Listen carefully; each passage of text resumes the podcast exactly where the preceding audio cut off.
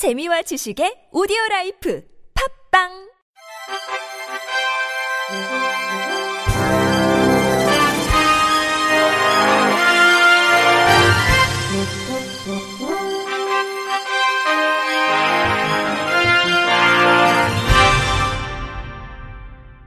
청취자 여러분 안녕하십니까? 6월 19일 수요일 KBIC 뉴스입니다. 과학기술정보통신부와 한국정보화진흥원이 민간 분야 2018년도 웹 접근성 실태 조사 결과를 발표했습니다. 웹 접근성이란 장애인, 노인 등 신체적 제약이 있는 사용자도 웹사이트에서 제공되는 다양한 콘텐츠를 쉽게 이용할 수 있도록 보장하는 것으로 2018년도 실태조사는 웹이용 빈도가 높은 8개 표준 산업 분야의 웹사이트 1000개를 선정해 한국형 웹 콘텐츠 접근성 지침상 기준의 준수 여부를 전문가가 평가했습니다.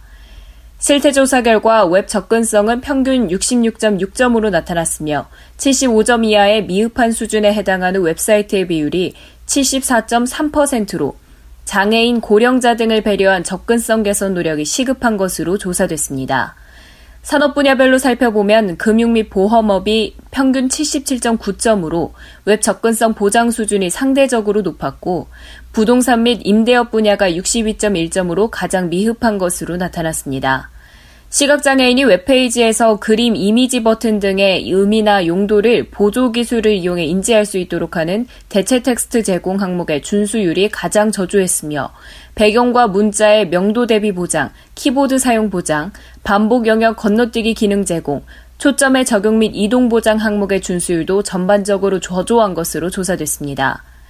오용수 정보보호정책관은 장애인 고령자 등의 웹사이트에서 제공하는 정보에 쉽게 접근해 이용할 수 있는 기회를 보장하기 위해 웹 접근성 개선에 대한 사회적 관심과 노력이 절실하다며 과기정통부는 정보 접근성 제고를 위해 지속적으로 노력해 나가겠다라고 밝혔습니다.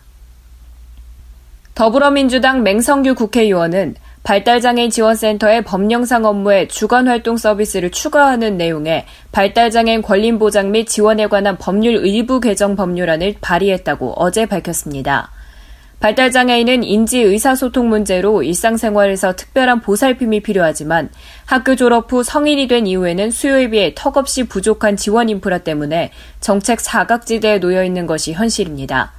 이에 발달장애인과 그 가족들은 낮 시간 돌봄이 필요한 중증 성인 발달장애인에 대한 국가 차원의 주간 활동 지원을 지속적으로 요구하여 왔고, 정부는 지난해 9월 발달장애인 주간 활동 서비스를 포함한 발달장애인 종합대책을 수립해 발표한 후 올해 3월 본격 시행했습니다. 하지만 보건복지부 지침에 따라 제공기관과 협력기관이 제공하는 주간활동 서비스 콘텐츠를 관리하고 모니터링하도록 규정한 지역 발달장애인 지원센터의 법령상 업무에 주간활동 서비스가 포함되어 있지 않아 시도 단위 17개소에 불과한 지역발달장애인 지원센터가 발달장애인에 대한 개인별 지원 계획의 수립, 공공 후견 지원 및 권익 공호 등 주 업무 외에 주간 활동 서비스의 이용자를 선정하고 서비스 콘텐츠를 관리 및 제공 인력을 교육하는 등의 추가적인 업무를 제대로 해낼 수 있을지 우려가 커지고 있습니다. 실제 지난 5월 28일 남동구청에서 개최된 발달장애인 주간활동 서비스 현황과 과제 토론회에서는 당초 계획대로 올해까지 150여 개 지방자치단체에서 발달장애인 주간활동 서비스가 순차적으로 실시되고 2019년 2,500명, 2020년 4,000명, 2021년 9,000명, 2022년 1 7천여 명으로 전국적으로 규모가 확대되어 간다면 기존 발달장애인 지원센터의 예산과 인력으로는 서비스 확대를 감당할 수 없다는 전문가들의 의견이 제기된 바 있습니다. 맹성기 의원은 발달장애인 주간활동 서비스는 단순한 장애인 복지 사업이 아니라 발달장애인 가정에게는 미래가 조금은 바뀔 수 있겠다는 희망이기 때문에 성인 발달장애인들이 낮 시간에 자신의 욕구가 반영된 활동을 통해 보다 의미 있는 하루를 보낼 수 있도록 법과 제도의 개선이 시급하다.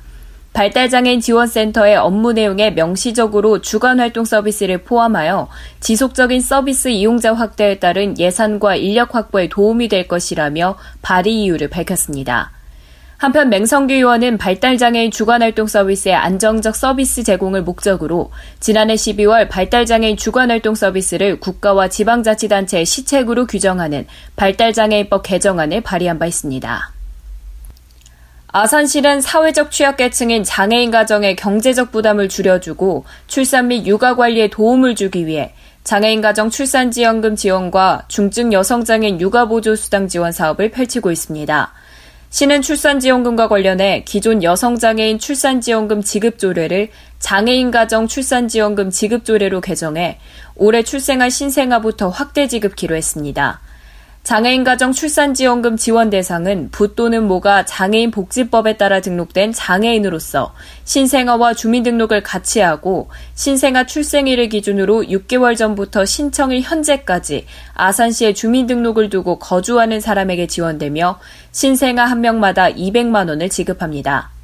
또 중증 여성장애인 육아보조수당은 국민기초생활보장수급자 및 차상위 계층의 재가 중증장애인으로서 만 0세에서 5세의 취약전 아동과 주민등록상 주소지가 동일하며 실제 양육하고 있는 경우에 아동 1인 기준 1회에 한해 월 10만원씩 1년간 지원됩니다. 출산지원금 지원 대상자는 신생아를 출산한 날부터 1년 이내, 중증 여성장애인 육아보조수당은 여성장애인 본인 또는 가족이 읍면동 행정복지센터에 지원금을 신청하면 지원 대상 여부의 확인 후 지급됩니다. 전병관 경로장애인 과장은 장애인에 대한 사회적 인식을 새롭게 하고 비장애인에 비해 취약계층인 장애인 가정의 출산 장려와 경제적 부담을 덜어주기 위해 지원금 제도를 확대하게 됐다며 장애인 가정의 신생아 및 산모의 건강 관리에도 도움이 되기를 희망한다고 말했습니다. 소방청이 장애인을 위한 반려동물 응급처치법 수화 영상을 보급한다고 오늘 밝혔습니다. 장애인에게 반려동물은 단순 애완의 개념을 넘어 심리치료, 재활, 생활편의 등 다양한 역할을 하고 있지만 그들이 기르는 반려동물에 대한 안전지원이나 교육 등은 상대적으로 미비한 실정입니다. 이에 소방청은 한국농아인협회 전문 수화 통역사와 함께 반려동물에게 발생할 수 있는 응급처치법 수화 영상을 제작했습니다. 8분 분량의 영상은 심폐소생술, 기도폐쇄 시의 하임리히법, 화상, 골절, 발작 및 경련 발생 시 조치해야 할 응급처치법으로 구성됐습니다. 실제 행동 요령을 전문 수화 통역사의 수화와 자막으로 알기 쉽게 표현해서 장애인의 이해도를 높이는 데 중점을 뒀으며 관련 영상은 오늘부터 소방청 유튜브, 페이스북 등 소셜미디어를 통해 게시됩니다. 소방청은 장애인들이 안전교육이나 소방정책 홍보 영상물을 편리하게 이용할 수 있도록 수화나 음성 텍스트 등을 활용한 교육자료 제작을 활성화할 것이라고 밝혔습니다. 지적 장애인 친구를 유인해 유흥업소에 취직시키려 한 일당이 경찰에 붙잡혔습니다. 전남 목포경찰서는 친구를 유흥업소에 소개시켜주고 수백만 원의 선불금을 가로채려 한 혐의 등으로 A씨와 운전을 한 B씨 등 5명을 붙잡아 조사 중이라고 밝혔습니다. A씨 등은 지난 17일 오후 8시께 경기도 평택의 한 역에서 평소 알고 지내던 C씨를 만나 승용 차량을 이용해 목포까지 데려와 유흥업소에 취직시켜주고 선불금 명목으로 800만 원을 받아 가로채려 한 혐의를 받고 있습니다. 경찰 조사 결과 A씨 일행과 C씨는 소년원 등에서 만나 친분을 유지했던 것으로 드러났으며 A씨 등은 C씨가 지적장애인인 것을 알고 접근해 바다를 보여주겠다고 속인 것으로 조사됐습니다. B씨는 A씨의 부탁을 받고 C씨를 평택에서 차량에 태운 뒤 목포까지 운전을 했던 것으로 밝혀졌습니다.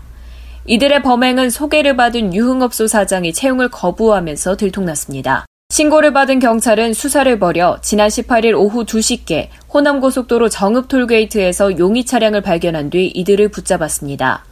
경찰은 이들이 같은 수법을 이용해 선불금을 가로챘을 것으로 보고 여죄를 수사한 뒤 구속영장을 신청할 예정입니다. 끝으로 날씨입니다. 목요일인 내일은 전국이 대체로 맑겠지만 한낮 기온이 32도까지 오르는 등 초여름 무더위가 찾아오겠습니다. 미세먼지는 남부지방을 제외한 대부분 지역에서 보통 수준을 나타내겠는데요. 내일은 서해상에 위치한 고기압의 영향으로 전국이 맑습니다. 다만 중부지방과 전북은 오전까지 가끔 구름이 많겠고 일부 중부 내륙과 경상 내륙은 낮 기온이 30도 이상까지 오르면서 후덥지근한 날씨를 보이겠습니다. 주요 도시별 아침 최저 기온은 서울 19도, 인천 19도, 또 전주가 18도 나타나겠고요. 한낮 최고 기온은 서울 28도, 광주 30도, 제주 26도 등으로 예측됩니다. 대부분의 해상에서는 짙은 안개가 낄 것으로 전망됩니다. 남해안은 바닷물 높이가 높은 기간이어서 만조 대 해안가 저지대 침수 피해 유의하셔야겠습니다. 날씨였습니다.